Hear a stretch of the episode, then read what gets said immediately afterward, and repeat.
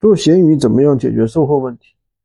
其实，首先第一点啊，大家要认清楚，在闲鱼上遇到售后的概率其实很低，对吧？但是呢，大家不要去怕售后，遇到问题解决问题就可以了。有买卖就有就有售后，这是很正常的。首先，如果说客户说有质量问题，对吧？那就你就让客户提供他的一个质量问题的一个具体截图或者视频。看商家怎么处理，对吧？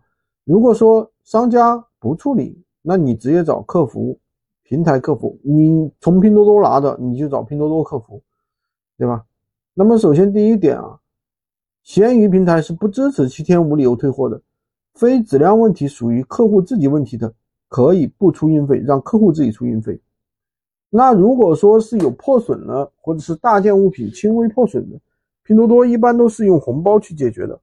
嗯，对吧？那我们同样退给红包就可以了呀。那还有一种什么售后呢？就是客户发现你赚差价了，对吧？就是说，那你说，哎，淘宝、拼多多我们也有店，每个店的这个活动力度不一样。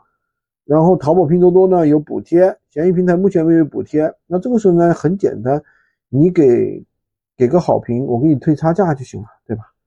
那我们尽量站在客户角度去解决这个问题就行了，就是。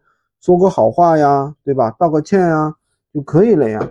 就说，哎呀，我这个生活也挺紧张的，就是在闲鱼上卖点小东西，赚点小钱，对不对？然后你这边有什么问题，你放心，我尽量帮你解决，对吧？